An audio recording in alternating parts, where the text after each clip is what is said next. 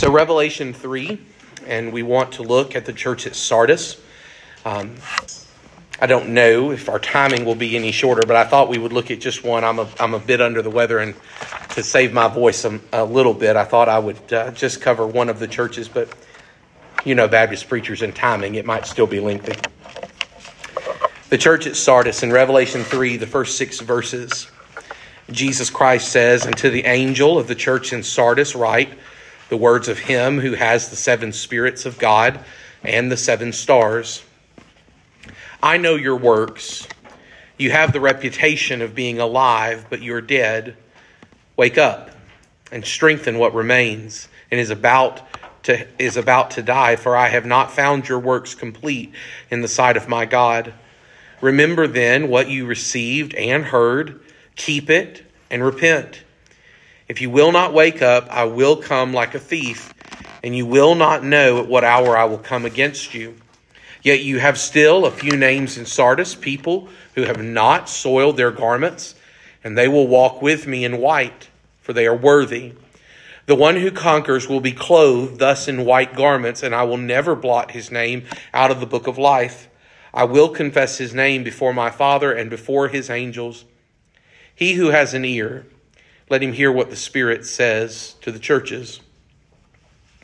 Jesus comes to the church at Sardis, and of all the seven churches, uh, this is the one address to a church that doesn't include a commendation. There's no good word to say about Sardis's works as a whole. There are people in the church at Sardis who love the Lord Jesus. There are people in the church at Sardis who live faithfully before him. There are people in the church at Sardis who are walking in holiness. We know that because of what Jesus says in verse 4 that there are still a few names in Sardis, people who have not soiled their garments, and they will walk with me in white, for they are worthy.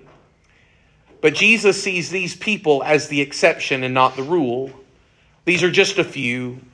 The fact that he says there are a few names in Sardis means that the story of the church as a whole is the story of a church in, in decay and decline. It's the story of a church that, that lives in the graveyard. That's where the church at Sardis is. And the world around Sardis is a world of it's a world of yesteryear.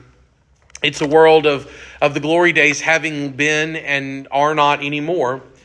Sardis, Sardis's glory lay in the past as a city. 700 years before the writing of John, when he recorded the Revelation, Sardis was a, a city of splendor. She was the capital of the kingdom of Lydia and later the center of the Persian government. By the time of the New Testament, she's grown into obscurity. Her one claim to prominence is that she is the meeting place of several major Roman roads, an important industrial center, the home of woolen and dyed goods. It's in Sardis that there's a chief cult uh, to the goddess Cybele, one of the most famous uh, mystery religions of that day in Asia Minor. Sardis was zealous for the worship of the emperor in her city at one time because of all of the progress that was uh, going around there and all of the industrial work that was going on there. Her city was luxurious. Her people had learned to live in the lap of luxury. And because of that, they were not necessarily indifferent toward religion, or they weren't necessarily hostile toward religion, they were just indifferent towards it. It wasn't that they they had a deep hostility or hatred of the message of the gospel or of Jewish worship or really even of the cultic worship of other religions. It's just that they didn't care that much about any of it. Because of their luxury, they were able to satisfy their own needs. Because of their wealth, they were able to provide for whatever it was that they desired. And so that's become a part of the culture of the city and may be a part of the culture of the church. It seems that the church at Sardis has just become indifferent to the commands of Jesus. It's why he says that they haven't completed the works that he's given them to do. They've just stopped. They've fallen short. They've given up along the way. They stopped before they were finished. We would hope that every one of us would finish what Jesus calls us to in our lives. We would hope that as we've experienced the grace of God at work in us, like the believers at Sardis, that that grace would carry us forward from first breath to final cry, that it would be our whole hope in life and in death as we serve and follow Jesus. But the reality is that, like the church at Sardis, there are a lot of people who have experienced grace at first, but it fizzles out and they quit before they finish. Herb Reavis, the pastor of the North Jacksonville Baptist Church, I think I've told you before, says that there's no crown for quitters, there's only a crown for the faithful. And here the message to the church at Sardis reminds us of that. That there is going to be a robbery that takes place. Did you notice that? Jesus says in verse 3 Remember then what you received and heard, keep it and repent. If you will not wake up, I will come like a thief and you will not know at what hour I will come against you. There's going to be a robbery in Sardis. Jesus is going to steal his church. If she remains unfaithful, if she's indifferent towards his call, if she doesn't pursue the things that he has given her to do, if she doesn't get back to work, then Jesus will take her so that she no longer bears a dishonorable witness of him in the world. The first thing that Jesus does, as he does in all of these letters, is he identifies himself. And so to the church at Sardis, Jesus says this the words of him who has the seven spirits of God and the seven stars. Jesus is talking about something that he is both filled with and control in control of. He's in control of and filled with the Holy Spirit of God.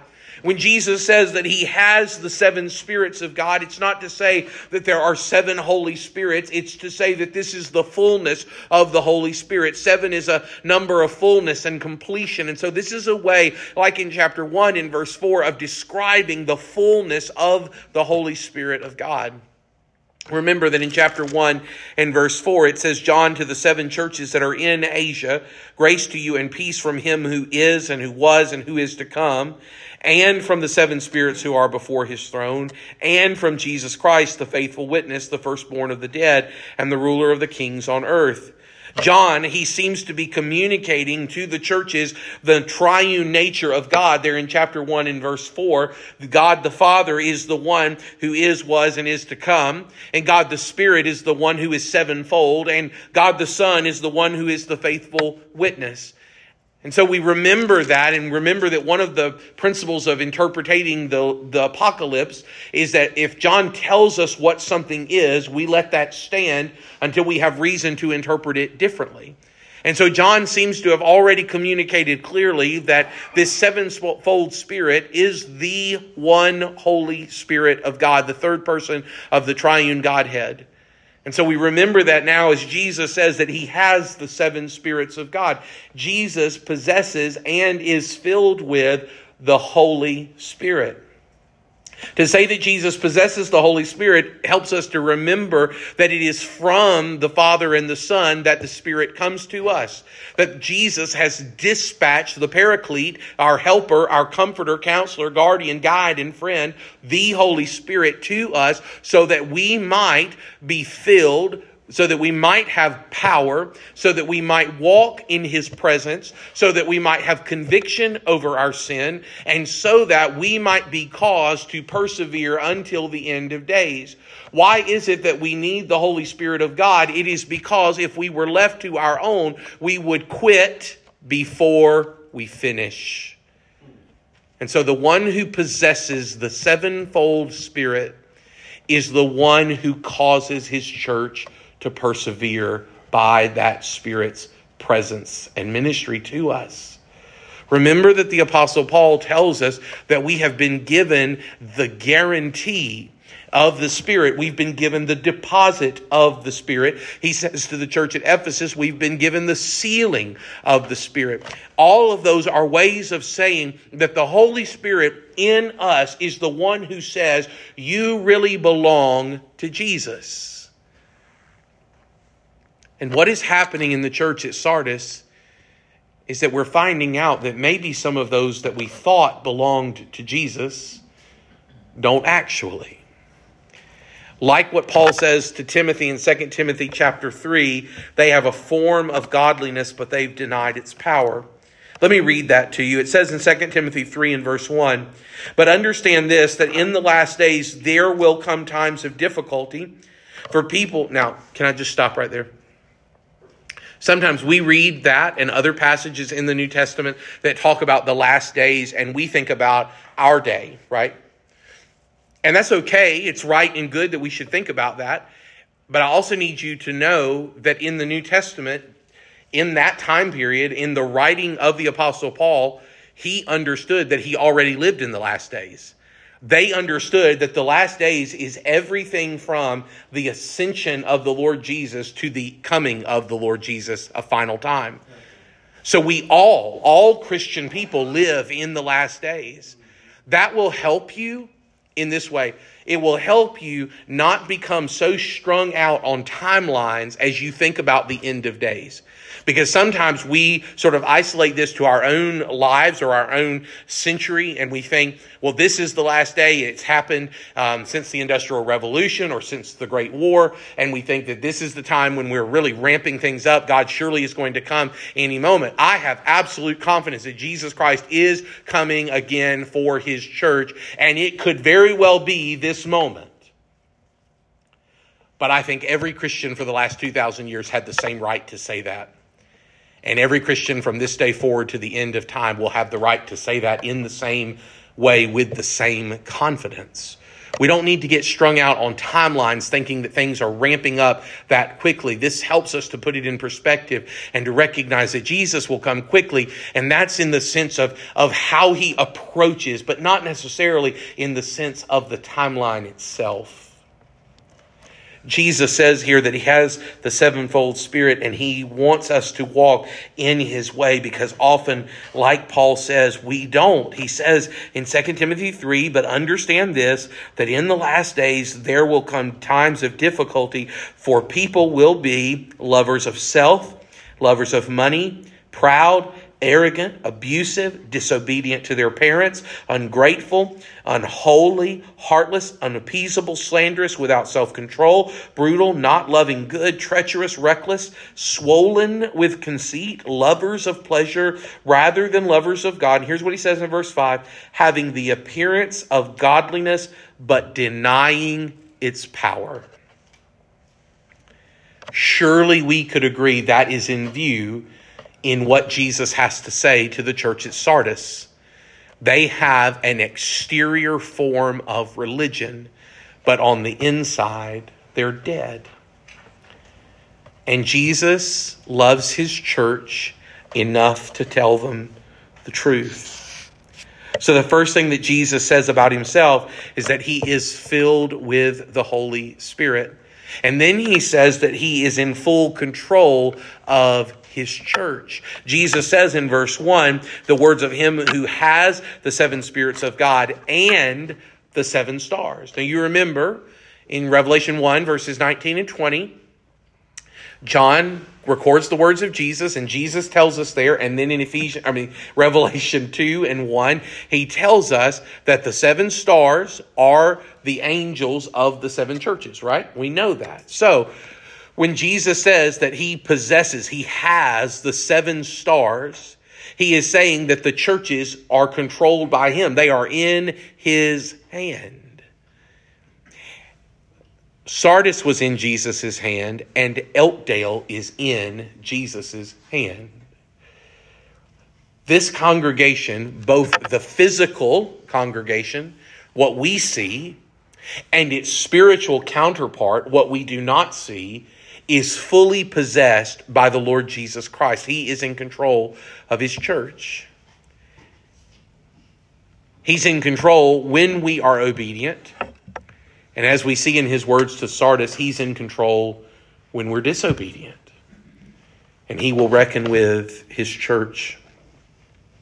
Jesus knows something about every church, and he tells them what he knows, and he certainly does that with Sardis. And this is what Jesus knows about the church at Sardis. In verse 1, he would tell you this Jesus knows that their perception is not their reality, their perception is not their reality. That phrasing is, is fairly common in our world today. We hear this a lot of times. Perception is reality. You'll hear people say that. And certainly in some people's minds, perception is reality. And sometimes, in order for us to get along well with people, we have to play as though that person's perception is the reality when we know it's not. But Jesus is not politically correct.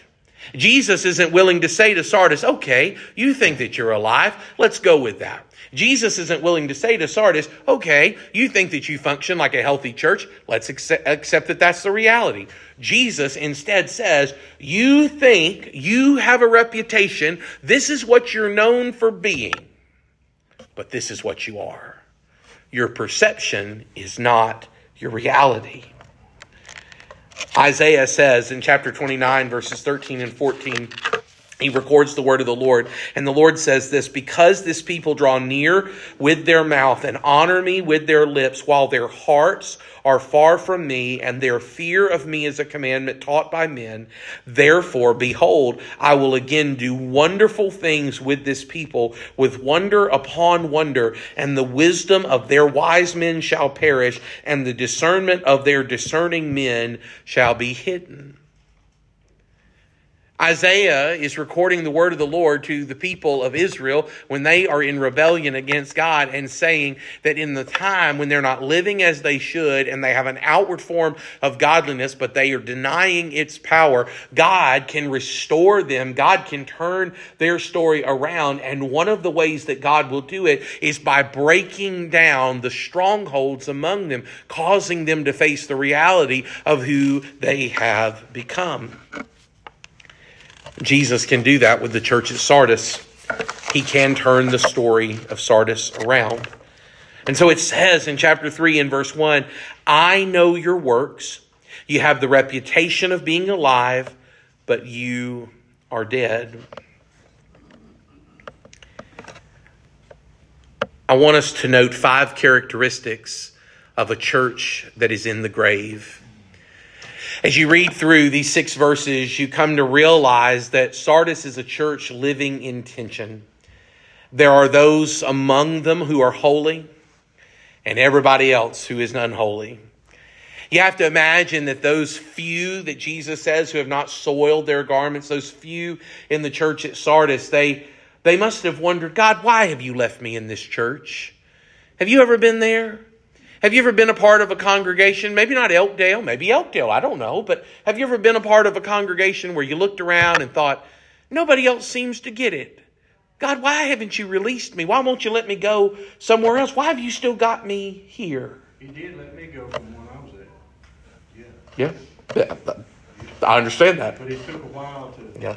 I mean, I didn't, I missed it. Until Yeah. my wife wouldn't get up and go to church Mm. There you go. I was so involved in men's ministry. Yeah. Go ahead, Doc. No, no, that's, good. I I think I think there are these situations where there's a few, there are a few who love the Lord, there are a few who are walking closely with Him, and they find themselves in the midst of decay, and they wonder why are we still here? And sometimes God releases us from that, not all the time. Sometimes God releases people from that. Certainly, Jesus intended to release these few from the church at Sardis, had the rest of the congregation continued in their disobedience. But maybe we also have to look at it and see that they were a preserving force. That Jesus, he has one good thing to say about Sardis, and it's these few people who are the holdouts for holiness. But he says for the rest of the church, they're a church in the grave. They're a church that's dead on the inside. The only thing good about the church at Sardis is what people think about it, but, but what she really is, there's nothing good to say, Jesus says. These aren't necessarily from the passage, but they're the implications thereof in our own day. And, and I'd like for us to just think about five characteristics of a church in the grave. And here's number one A church in the grave lives in a world of what was and not in the world of what is. And because of that, it's incapable of coming into the world of what may be. A church that lives in the grave lives in the world of what was and not of what is. And because of that, they're incapable of coming into the world of what may be. Jesus has a plan for his church. He has a plan for his church collectively, and he has a plan for his church individually. Jesus has a plan for his church at Elkdale, and he has a plan for his church at, Northside, and he has a plan for his church at Westwood, and he has a plan for his church at First Baptist. Jesus has a plan for his church. And it's incumbent upon his church to not be so focused on what's behind, not, not be living as though we are in the past, that we fail to acknowledge the present and be prepared to walk into the future. There are a lot of folks who study church revitalization because there are many churches, not only in the state of Alabama, but across the nation, that are in need of revitalization. And when you look at those studies and how they're addressed both in the Southern Baptist Convention and outside of it, what you hear a lot is that there are a lot of churches that would be hits if we could roll the clock back to 1950. I mean, there are a lot of churches that if we could just dial things back a little bit to where we once were on the calendar, we'd be ready to go. We'd be the hottest game in town because we're living in a world of what was. Sometimes we like to live in a world of what was. Uh, Mary and I bought this house and it was built in 1968. We're the second owners. Isn't that amazing? And a lot of it is because I just have this thing in my mind and heart called nostalgia. And I want to live in a world of what was a little bit. But if we do that spiritually, if we fail to recognize, as Isaiah reminds us in the 40, 43rd chapter, that God is doing a new thing, then we miss it. We miss the movement of His Spirit. We miss the opportunity to be involved in His work. We miss the ability to impact His kingdom in our own day. And we might very well become a church that lives in the grave. Number two, a church in the grave sees the past without sorrow and the future without joy. A church in the grave sees the past without sorrow and the future without joy.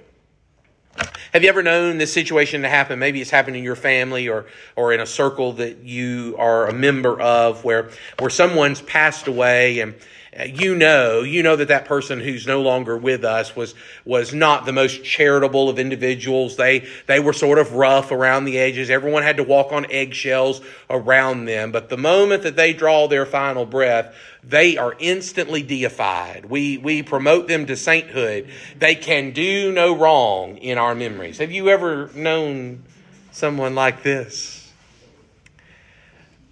Sometimes we're that way about our own past and the history of the church. Sometimes we look backwards and we forget all of the difficulties. It's not that there aren't things in the past to celebrate, and it's not that there won't be things in the future to trudge through, but it's just this reality that we all know because we're human beings, we, we don't enjoy perfection all the time. The past was not without sorrow, and the future won't be without joy. But sometimes, because we aren't willing to walk into the future, because we're stuck, we're stuck on what was. Sometimes a church will always see the past through rose-colored glasses. There were no issues, no difficulties, no no hard business meetings I mean, if you're a Baptist, you've been a part of a hard business meeting, probably. I mean, just it's the nature of it. Sometimes we look back and we say, nothing was ever wrong. It's just the best. And we look forward and we can see no promise, nothing to look forward to. I've talked to a lot of pastors who are much older than I am and have been in ministry longer than I have, who've served in multiple places, and, and there are always pastors who've left a place that was hard and maybe left under some hard circumstances, and, and they wondered, would I ever be invited back? Would, would they ever speak well of me? Because certainly it wasn't good on leaving. And, and one of my pastor friends told me uh, not that long ago, he said, you know, I was invited back to a church where I'd been 25 years ago, and he said it wasn't great, the parting wasn't sweet, There were there were some hard moments there when we left. And he said, but going back, you would have thought I was the greatest thing that God had ever sent them. You would have thought we'd never had a problem or a crossword. You would have thought that they had approved and embraced every plan that I brought to the church. He said, in fact, the list of things that I left because they wouldn't do, they've done every single one of them since I left. Uh, he said, it just things change with time. Sometimes in the life of the church, we look back without sorrow and we look forward without joy. When that happens, we're in danger of being a church in the grave.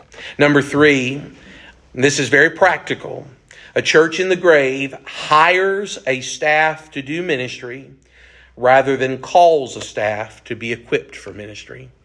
A church in the grave hires a staff to do ministry rather than calls the staff to be equipped for ministry. And I'll just tell you this. Of all the good things I can say about Elkdale Baptist Church, and there are a lot of them, one of the best things that I can tell you about this congregation is we got a lot of people willing to serve. We got a lot of people who are desiring to be a part of committee work, desiring to be a part of teams, wanting to be involved in, in organizations and outreaches and service projects and, and ministries to our own congregation and our community. Um, it, it blows me away the number of people that are involved in one way or another. And, and also, let's just add to that, one of the things that I just celebrate in my own life is the joy that comes with that. That there are so many of our people who are involved in ministry who seem to truly love it. They, they have a a delight in what they do. And so I'll just tell you for that note, Elkdale's not on this list. And I'm thankful for that, right? We rejoice that Elkdale's not on this list of a church being in the grave. But we need to know what the signs are so that we don't ever get there. A church in the grave hires its staff. If you ever hear a church member say, Well, we hired, they, they, they don't understand. If the church ever moves to thinking they've hired a staff member, a pastor, a music minister, a, a, a, youth director, a children's worker, if you ever get to the point that you're hiring your staff and not seeing it as the calling of God and the affirmation of the Lord's church, then you're on the wrong footing. And that quickly gets to the place that you see, well, that's their job to do the work, and it's our job to foot the bill. And if you ever get into that position, the grave is pretty close at hand. Number four, a church in the grave prioritizes personal satisfaction over personal sacrifice in corporate worship. A church in the grave prioritizes personal satisfaction over personal sacrifice in corporate worship. Here's what I mean by that. If when you come to worship, your assessment of the achievement of worship when the body gathers on the Lord's day is in terms of was your heart warmed? Were you encouraged? Did you get a blessing out of something? Uh, was the air conditioning just right? Did we have all the words right on the screen? Did they come off at the right timing? Okay, do I need I don't need to go any further. Y'all know what I'm talking about. If that's the way you assess worship, then that's all about personal satisfaction. And far too many churches that are in the grave are marked by a genuine groundswell of people looking for personal satisfaction in worship rather than personal sacrifice. What can I give? When we gather as a body, I hope you come prepared to give something. And I hope that you always come prepared to give at least these basic things. I hope, one, that you're always prepared to give your intercession for someone who's in spiritual or physical need. The people of God need the prayers of God's people. You ought to come prepared to pray for someone. And we might do that corporately in worship. We might do it in a Sunday school class. You might just be sitting with someone ahead of the service on Sunday and you just take a moment to ask about their life, what's going on, and you just stop right there and pray. But we ought to come prepared to intercede. Number two, we, we ought to come prepared to give our voices in song. Listen, uh, you, you don't have to have the best voice. We're not going to ask everybody to sing a solo. That's maybe that's a news flash, but but we're not. Um, but every one of us is called to sing to sing the praises of Almighty God because God's worthy of our praise. It doesn't matter if you have a trained voice or a tuned voice. What matters is that you have a trusting voice, that your trust is in God. And so you turn back praise to Him. There's nothing more encouraging in the life of the church than to hear the people of God sing His praises, not only to Him, but to one another, because we write truth on each other's hearts when we sing. One of the joys of the last three or four months has been to sit on the front row or in the first service on the platform and to listen to you all sing. It's a joy to hear you. You're singing loudly and joyfully more than you were. I think that's a nod to us making some decisions and going in the direction that we needed to go in. I'm thankful that we did that. I'm thankful that we've done that ahead of calling a worship pastor so that we've sort of settled some ground and we know where to go directionally for the future of Elkdale. I, I shared uh, just today with one of our state Baptist leaders that that Elkdale had some things to work out. And I said, but we did it. You know, it wasn't all pleasant. Okay. Wasn't all pleasant, but we got there in the end. That's what matters. We got there in the end. And I said, I think we're seeing the fruit of this. I think we're seeing the reality that we can be a two style, two service church and have one heart for each other in the unity of the faith. But when we get on that divide between personal satisfaction and personal sacrifice and lead toward the former than the latter, we're, we're going to end up being a church in the grave. Here's number five. A church in the grave accepts that death is imminent and becomes indifferent toward its impact on both interior and exterior lostness.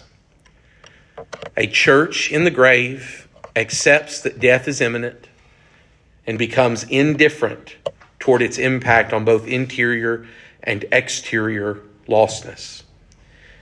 I've told you before that when the body gathers, there are always lost people among us. Jesus knows who actually belongs to him and who doesn't, but we don't.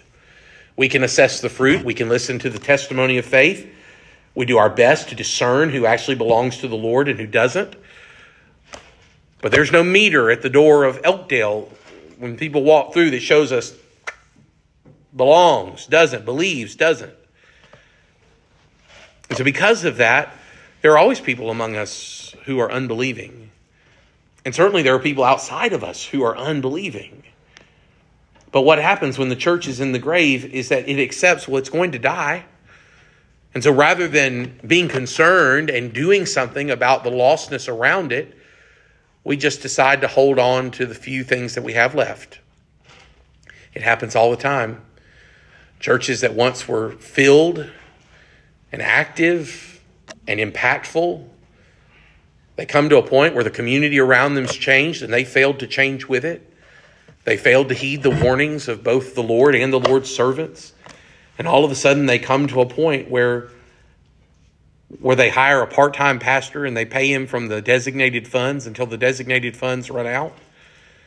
And over time they close off the building room by room by room, just trying to keep one room open the one that we can afford to air condition or heat.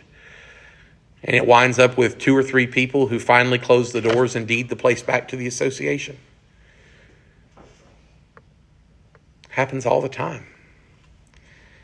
And almost always on the road to that sort of decline are the marks, the warnings that we should have been concerned about the lostness inside of us and around us. But those who were in charge, had already accepted that the church was going to die. And so they chose not to do anything about the lostness. Jesus knows his church and he calls his church to change. He calls the church to finish what it started or be finished by who started it. That's what we see in verses 2 and 2 to 4. Jesus says, "Wake up and strengthen what remains and is about to die." for I have not found your works complete in the sight of my God. Remember then what you received and heard, keep it and repent. If you will not wake up, I will come like a thief, and you will not know at what hour I will come against you. Yet you still have a few names in Sardis, people who have not soiled their garments, and they will walk with me in white, for they are worthy. Jesus says to the church that is in the grave, you have two options. Either you can get busy about the things I've called you to, you can finish what you started, or I will finish you. Because at the moment, the church at Sardis and churches like her are a stain on the witness of Christ to the world. Jesus draws a distinction in verses 2 to 4 between those who are a part of the church as a whole, who don't know the Lord, they're not walking with Him, they're not pursuing holiness, they're not practicing obedience, and those who He says in verse 4 are worthy. And so, as we think about the distinction between those in the body, the assembly, who actually belong to Jesus, and those who don't, I thought it was important for us to note the marks of worthiness. What, what marks a person as worthy in the sight of Jesus? And I want you to see five marks of a person who is worthy. Number one, the worthy recognize decay. The worthy recognize decay. Jesus says, Wake up and strengthen what remains and is about to die. To the whole body, there are a lot of people in the church at Sardis who don't understand that they're dying. Uh, they are going business as usual. They're looking to public perception. Well, everybody thinks that Sardis is a good church. That's a good church. You, you, you call down to City Hall. What do you know about Sardis? That's a good church out there at Sardis. Uh, you, you call the folks at the restaurant who fund their Christmas party, feed, feed them at the Christmas party every year. What do you know about churches? That's a good bunch of folks at Sardis. They pay well, tip, tip real well every year, too. But if you ask the people at Sardis who actually love Jesus, how is Sardis doing? Well, the few, they're the only ones who recognize we're dead. See, that's something that happens in a church that's in the grave. Most of the people think we're doing just fine. And no matter how much you try to explain it, they'll never understand that actually they're already dying. The worthy recognize decay. Number two, the worthy remember doctrine. What does Jesus have to tell those who are sin sick, those who are dying in the church's heart? As he says, remember then what you received and heard. It's as though they're, they, they've heard this, they've begun to walk with him, they've started on the right path, they were building the church as it ought to be, but somewhere along the way they got sidetracked and they began to do other things and preach other messages and follow other ways. So Jesus has to tell them, remember what you heard at first and do it. So, what does that say about a person who's worthy in the eyes of holy God? A person who's worthy in the eyes of holy God is a person who remembers doctrine. They know what's right. They, they know how they're supposed to live. If you look back, I'll just do this real quick. If you look at 2 Timothy,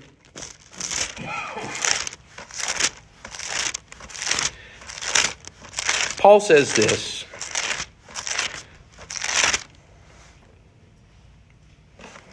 In 2 Timothy chapter 3 and verse 16, Paul tells us this. He says, All scripture is breathed out by God and profitable for teaching, for reproof, for correction, and for training in righteousness. Now, I'm going to give you four things real quick. This is not a part of the message, but I'm going to give them to you anyways. They're good.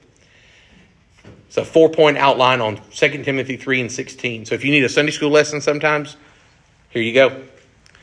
Herb Reavis, one of my favorite preachers, says 2 Timothy 3.16 is outlined this way. Number one, Scripture teaches you what's right. It says there in 2 Timothy 3 and 16 that all Scripture is breathed out by God and is profitable for teaching, training, teaches you what's right.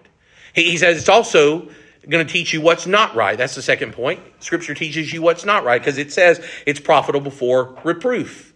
It shows you when you're in error. Scripture tells us when we have stepped out of line. And the third point is that Scripture not only tells us what's right and it tells us what's not right, but then Scripture tells us how to get right. It says that all Scripture is breathed out by God and profitable for teaching, for reproof, and then there's that third point correction. Correction is that coming alongside. It's the, the shepherd's staff that pulls us back into the right way, shows us how we're supposed to walk. Not only tells us what we're supposed to do and, and, and what we're not supposed to do, but then shows us how we're to do it, how to get right. And then Herb Reavis says, number four, the scripture tells us what's right and what's not right and how to get right, and then it teaches us how to stay right. It says that it is profitable for training in righteousness, that the man of God may be thoroughly equipped for every good work. Scripture teaches us how to live a right sort of life. Those who are worthy before the Lord, they get those things. They understand what the real doctrine is, and they remember that doctrine in their living. So here's number three. The worthy, they recognize decay, number one. They remember doctrine, number two. They repent from disobedience. That's number three. They repent from disobedience. Jesus says to the church at Sardis, Remember then what you received and heard, keep it and repent. If you will not, I'll come like a thief, and you'll not know what hour I will come against you. So Jesus understands that repentance is a necessity. Repentance is, is key. It's, it's a part of walking with Him. Those who are considered worthy in his eyes are people who repent. There are people who understand that they're sinful.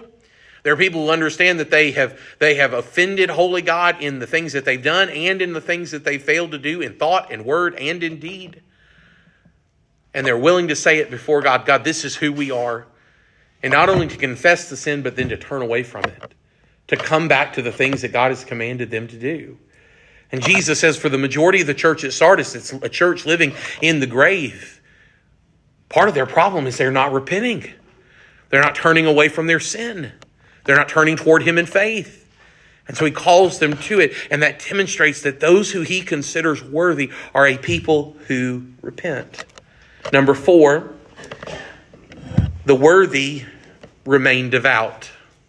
The worthy remain devout. Jesus says about them in verse 4 Yet you have still a few names in Sardis, people who have not soiled their garments. Remember that the image that we see also in uh, chapter 3 and verse 5, the image of a white garment, of a white robe, it's the image of the righteousness of Christ. It's, it's His purity and His holiness and, and, and His perfect standard applied to us by faith, won for us at the cross. And Jesus says that that, that extension of righteousness, that imputation of His holiness on your life and my life, it's something that happens when we come to Him by faith, but it calls us to something. When we're clothed in the righteousness of Jesus, we're to start living out the righteousness of Jesus.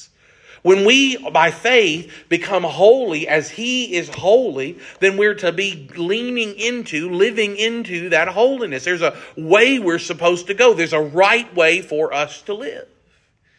And Jesus says that those in the church at Sardis who are worthy are the ones who've remembered that He has made them holy. They've remembered that He's caused them to be righteous. They remember that He has put them in white. They walk in His purity. And so, because of that, they have not stained their garments. They're living a pious life. Does that mean a perfect life? It does not. I think we know that because we know they're called to repentance. We know that because they remember the doctrine. We know that because they recognize decay around them.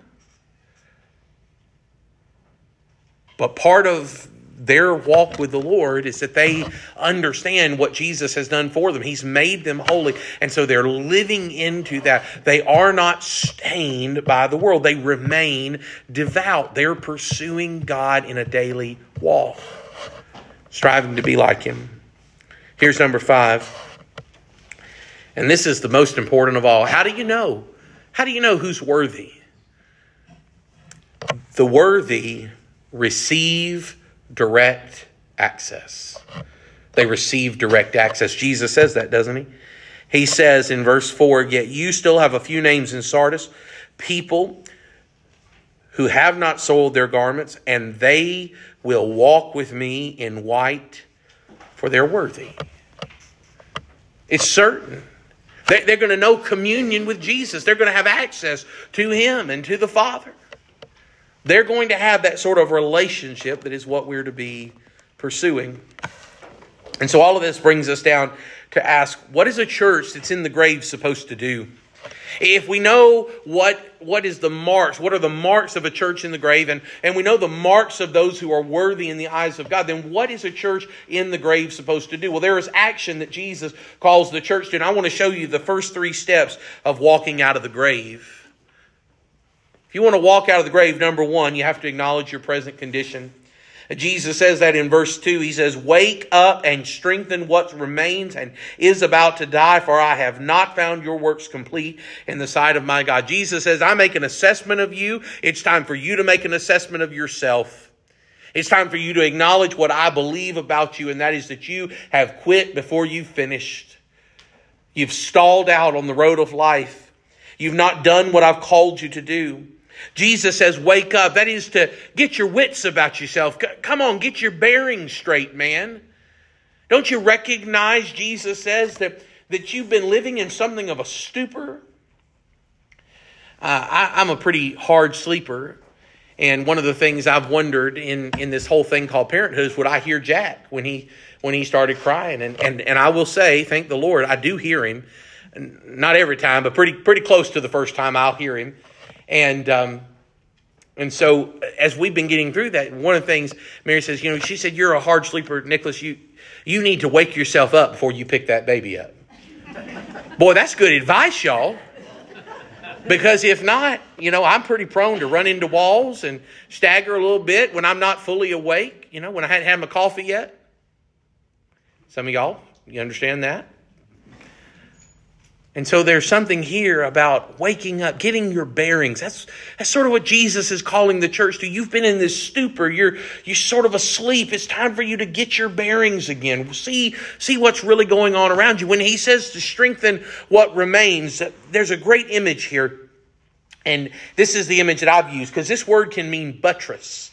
It can mean to sort of prop something up, to, to hold something up. And so I think about those great cathedrals of Europe with the, the flying buttresses, the supports on the outside of the building, holding up the center walls of the, of the cathedral. And that's sort of what Jesus says. You need to prop yourself up. You need to build some supports in your life so that you can actually live again. You got to acknowledge your present condition. Number two, the second step to walking out of the grave is this you must be obedient to the teachings of Jesus Christ. Listen, there, there's no way to life except to trust and what? Obey. obey. Look, we sing it, it's the truth. Trust and obey, for there's. But to be happy in Jesus is to trust and obey. It's the gospel. We don't obey so that we might be right with Him. Listen, you, you can try obedience, but we're not going to ever be perfectly obedient. That's the whole reason we've got Jesus Christ in our lives. But when we trust Him, when we put our faith in Him, it leads to obedience. And obedience is better than what, church? Sacrifice, right? Oh, yeah. Now, what that's what Scripture says. Obedience is better than sacrifice. We're called to obey Jesus. And the good thing about the gospel is that Jesus says his commandments, they're not burdensome to us. Number three, you want to walk out of the grave, you must commune with Jesus Christ through personal holiness. It's one thing to acknowledge your present condition. It's one thing to, to simply try to obey all the things that Jesus teaches you. But if that if those things aren't centered in a vibrant relationship with Christ, deep spiritual communion, you're going to struggle to ever thrive in the way that God calls you. Jesus has called his church in verses 3 and 4 to wake up, to do the things they did at first. Because if they don't, he's going to take them away. And he says that the worthy are the ones who walk with him in white. Jesus wants a relationship with his people at Sardis, and he wants a relationship with you. Verses 5 and 6 point us to this reality that Jesus will preserve those who persevere. He'll preserve those who persevere. It says in verses 5 and 6 that the one who conquers will be clothed thus in white garments, and I will never blot out his name out of the book of life. I'll confess his name before my Father and before his angels. He who has an ear, let him hear what the Spirit says to the churches. Jesus says it's the one who conquers that gets the white robe. It's the one who conquers whose name doesn't get blotted out. He's there forever. And so it's a call to conquer. It's a call to do the things that Jesus has commanded his people to do, to be obedient, to wake up and strengthen what remains. And yet, even as there's a word to the whole body that's in the grave, there's also a word to those precious few whose names have not been soiled, but have been remembered by Jesus. Because sometimes you find yourself among the precious few, maybe in your church or maybe in your family, maybe in your business. You find yourself like the precious few who love the Lord Jesus in a world of people that are far from Him. And you can be discouraged, you can be downhearted. And so there's a word of encouragement that comes from Jesus Christ a word to remind us that those who persevere and conquer, they'll never be forsaken, they'll never be cast out, they'll never be failed to be remembered by Jesus. So I thought we would end by reminding ourselves of the words of the. It's an old hymn, it's been modernized, but it's an old hymn called He Will Hold Me Fast. The Gettys have this song. If you haven't heard it, it's worth a listen. But let me read this text to you as we close. When I fear my faith will fail, Christ will hold me fast. When the tempter would prevail, he will hold me fast. I could never keep my hold through life's fearful path, for my love is often cold. He must hold me fast. Those he saves are his delight. Christ will hold me fast. Precious in his holy, holy sight, he will hold me fast. He'll not let my soul be lost. His promises shall last bought by him at such a cost, he will hold me fast. For my life he bled and died. Christ will hold me fast. Justice has been satisfied. He will hold me fast. Raised with him to endless life, he will hold me fast till our faith is turned to sight when he comes at last. God, we pray.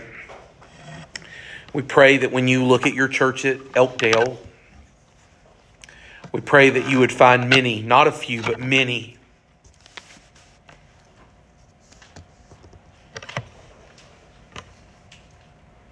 Who walk closely with you and who are clothed in white, who have not soiled their garments And yet, God, we recognize the warnings that it's possible. It's possible for us to be like Sardis. Many churches are, many churches have been. It's because of that that you say, Let him who has an ear hear what the Spirit says to the churches. The words for Sardis are for all of us because we might all find ourselves, if we are not careful, we might find ourselves living in the grave.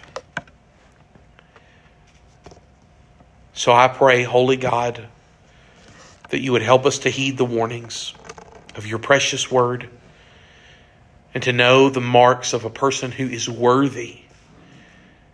And help us, God, to live in such a way that we do not stain the witness and the righteousness of Christ given to us by faith but honor it with our lives. And help us, Lord, not to fear, but to live in the calm assurance that from first breath to final breath, our life is hidden and it is kept by Jesus Christ when we trust in Him by faith. Send us out, Lord, and with grace and peace, we pray in Jesus' name. Amen.